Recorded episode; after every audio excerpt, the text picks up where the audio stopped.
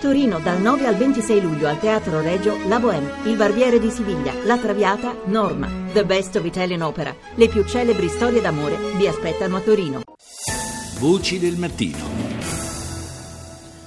Ancora buongiorno da Paolo Salerno, seconda parte della nostra trasmissione. Parliamo di rifiuti e dei giorni scorsi la notizia degli scavi in Campania nella discarica illegale sotterranea più grande d'Europa. 25 ettari e un volume stimato di 2 milioni di metri cubi, una vera e propria bomba ecologica.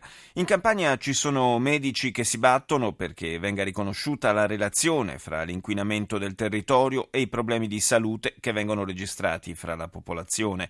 Rita Pedizzi ha intervistato Gaetano Rivezzi, pediatra all'ospedale di Caserta e presidente di Medici per l'Ambiente nella città casertana. La prevenzione è molto difficile perché c'è una grande critica che noi facciamo anche alle nostre agenzie regionali di protezione ambientale che non per colpa loro non trattano il tema salute. Loro da tecnici rilevano soltanto delle cose, anche questa mega discarica di 25 ettari dove una fabbrica smaltiva illegalmente solventi, sostanze chimiche, fanghi, fa capire che qui la cultura dell'ambiente è mancata molto. Il comitato dei giovani di quest'area, di Calvi Risorta, Sparanise e Pignataro, sono tre comuni che agiscono su quest'area di 25 ettari, in tutto è una popolazione di circa 20.000 abitanti, hanno chiesto a noi dei medici per l'ambiente di dargli dei valori sanitari che le istituzioni qui non hanno mai dato, il mondo sanitario è stato molto latitante in questi ultimi dieci anni. Noi ci stiamo sostituendo alle istituzioni per dare delle risposte e adesso abbiamo ricercato tutti i casi di patologia oncologica che sono presenti in questo territorio e in questi comuni. C'è un abbassamento dell'età sull'insorgenza dei tumori? Questa è una nostra impressione, nel senso che noi sappiamo che questi erano territori paradisiaci da un punto di vista anche di salute. E negli ultimi dieci anni ci siamo resi conto tutti, la popolazione e anche noi medici, tranne chi eh, bene o male molte volte ci guida da un punto di vista politico, che il, il sistema salute eh, sta un po' zoppicando dalle nostre parti, ci siamo adeguati a nazioni eh, industrializzate anche non avendo noi tantissime industrie. Quindi in pratica gli effetti dei rifiuti tossici o meno chimici hanno portato questo aumento di impatto ambientale che in pratica da un punto di vista nostro scientifico sta creando un aumento delle mutazioni epigenetiche che danno una trasmissione di informazione negativa, diciamo, se vogliamo, alle generazioni successive tramite un'informazione, un'interferenza transgenerazionale che porta eventualmente verso nuove malattie, verso il diabete, verso verso l'obesità, verso le malattie croniche, le endocrinopatie, la sterilità e non ultimo l'abbassamento dell'età di insorgenza dei tumori o di alcuni tipi di tumore. Quali tipi di tumore? Per esempio potremmo dire che anche da noi riscontriamo quello che è il tasso di aumento che c'è verso i tumori cerebrali. Dalle prime analisi che abbiamo fatto rivediamo un'incidenza che raggiunge gli stessi livelli di standard europei o anche li supera in alcune considerazioni. Soprattutto il, il comune di Calvi Risorta, per esempio, ha un, circa un, un, tumore cerebrale ogni anno, è un comune di 5.000 abitanti, 5.500 abitanti e la, nella popolazione di 20.000 abitanti abbiamo più di 20, 22 tumori cerebrali in otto anni, non vogliamo fare una valutazione epidemiologica specifica, però dalle schede di dimissione ospedaliera noi sappiamo che si possa essere molto più rapidi e celeri a dare un monitoraggio geolocalizzato delle patologie. I registri tumori non hanno mai portato i loro dati a livello periferico. Don Patriciello dice la gente continua a morire di tumore in queste terre. Le mamme dei bambini che sono volati in cielo e che Don Patriciello cita sempre nel suo richiamo alle istituzioni, trova a volte anche delle piccole conferme. Eh, nel senso che voglio dire che esistono dei cluster di patologia, soprattutto anche infantile, è stato confermato anche l'Istituto Superiore di Sanità soprattutto per la provincia di Caserta, un indice di ospedalizzazione superiore a quello che dovrebbe essere nell'infanzia, di tumori cerebrali nel primo anno di vita. Per noi è importante soltanto una cosa, ridurre l'impatto ambientale. Vogliamo vivere meglio per poter almeno così alleviare le piaghe che i rifiuti tossici hanno portato in campagna. Lo Stato ci deve aiutare su questo e le amministrazioni devono cambiare rotta, andare verso la virtuosità le agenzie regionali di protezione ambientale devono utilizzare i, i tanti soldi che spendono e sperperano per poterli guidare meglio. Le ASL devono attivarsi per la prevenzione primaria e dobbiamo noi medici dare l'esempio di tutela dei propri cittadini, dei propri assistiti. Io come pediatra anche dei miei bambini. Voci del mattino. Non c'è soltanto la campagna, non ci sono soltanto le discariche abusive, c'è anche un quadro più generale di discariche non a norma che ha creato e sta continuando a creare problemi all'Italia anche per quanto riguarda i rapporti con l'Europa. Ne parliamo con il Presidente della Commissione Ambiente della Camera, l'onorevole Ermete Realacci. Buongiorno. Buongiorno, buongiorno.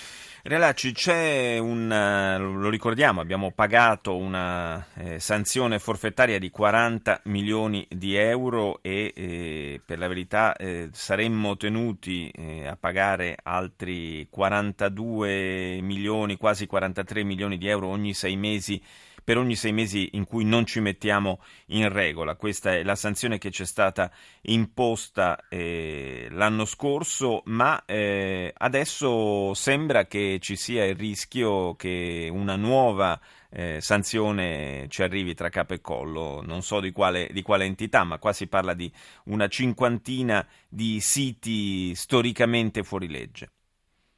Sì, noi abbiamo due tipi di infrazioni, una riguarda appunto le discariche abusive, eh, alcune delle quali sono state bonificate, altre no, mano a mano che vengono bonificate si riduce quella sanzione.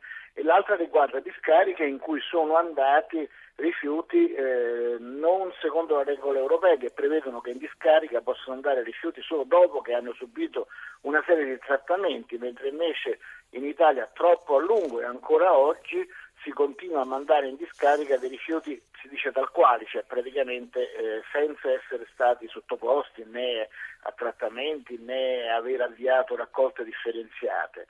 È una situazione che vede l'Italia molto differenziata da zona a zona, abbiamo regioni in cui le raccolte differenziate, il trattamento dei rifiuti è molto indietro, la peggiore è la Sicilia per capirci, e luoghi d'Italia invece che sono anche all'avanguardia in Europa. Milano, ad esempio, è fra le città sopra il milione di abitanti, assieme a Vienna, quella che ha la raccolta differenziata più alta, oppure in provincia di Treviso abbiamo circa 100 comuni che hanno raggiunto l'85% di raccolta differenziata, quindi c'è un'Italia più velocità eh, dobbiamo far rapidamente eh, far fare dei passi avanti alle parti più arretrati che arrivano poi fino agli estremi dello smaltimento illegale, pericoloso, di cui avete parlato prima, di rifiuti in tante aree d'Italia, a cominciare dalla Terra dei Fuochi dove eh, finalmente adesso ci sono anche delle norme penali più efficaci sì. per contrastare i disastri ambientali, l'inquinamento ambientale, ma insomma c'è molto da fare per bonificare come ci ricorda Don Patriciello tante volte.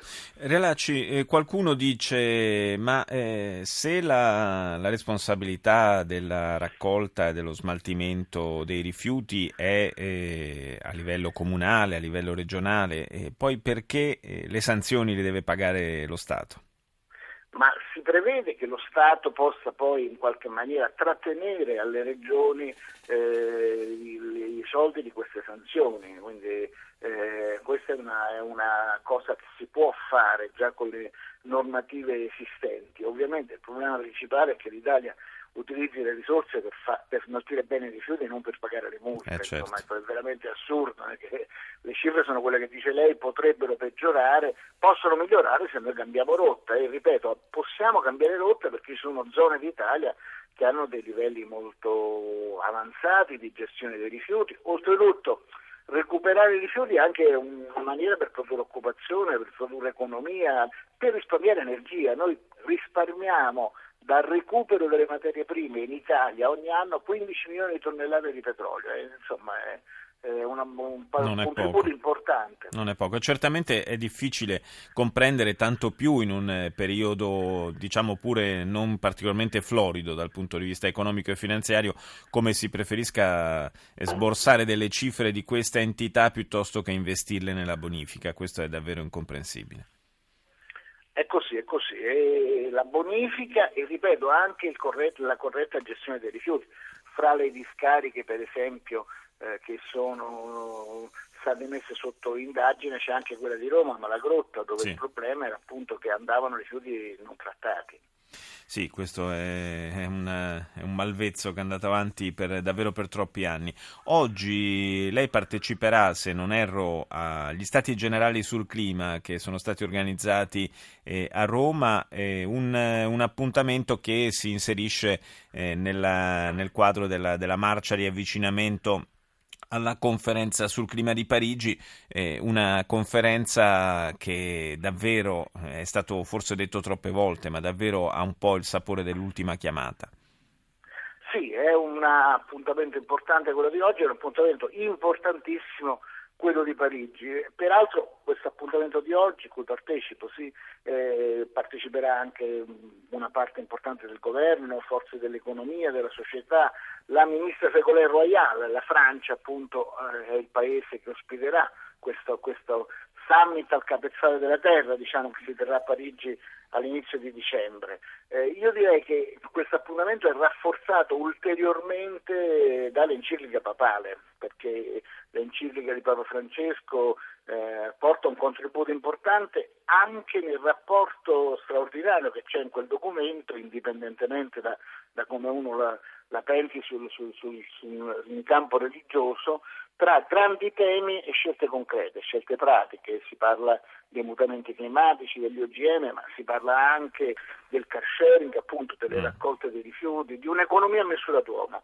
E secondo me la cosa più importante è proprio questo, lo diceva un po' anche lei prima, cioè quando parliamo di queste cose non parliamo di cose che vengono dopo le scelte in campo economico, perché questa maniera di affrontare i temi del futuro è anche una maniera per costruire un'economia più competitiva. Già oggi una parte importante delle imprese italiane in tutti i campi eh, sono più competitive nel mondo perché fanno scelte che sono a favore dell'ambiente. Guardi, le faccio un esempio eh, che sembra strano, ma per esempio eh, i bambini di Pechino, di Shanghai, di Copenaghen, di Con Island giocano su giostre italiane, perché sì. noi nei campi in cui primeggiamo c'è quella della costruzione delle giostre e le nostre giostre vincono nel mondo la competizione perché sono più belle, ma anche perché consumano meno energia dei concorrenti. Ma questo è vero per le giostre, è vero per le macchine agricole, è vero in tanti settori in cui un'economia a misura d'uomo legata ai territori, legata alle comunità, non solo fa il bene del futuro, eh, ma appunto è più competitiva. Sì, in qualche, modo, in qualche modo, contribuisce proprio anche a costruire il futuro e anche il futuro economico di una nazione come la nostra. Io ringrazio il Presidente della Commissione Ambiente, Ermete Relacci, per essere stato con noi.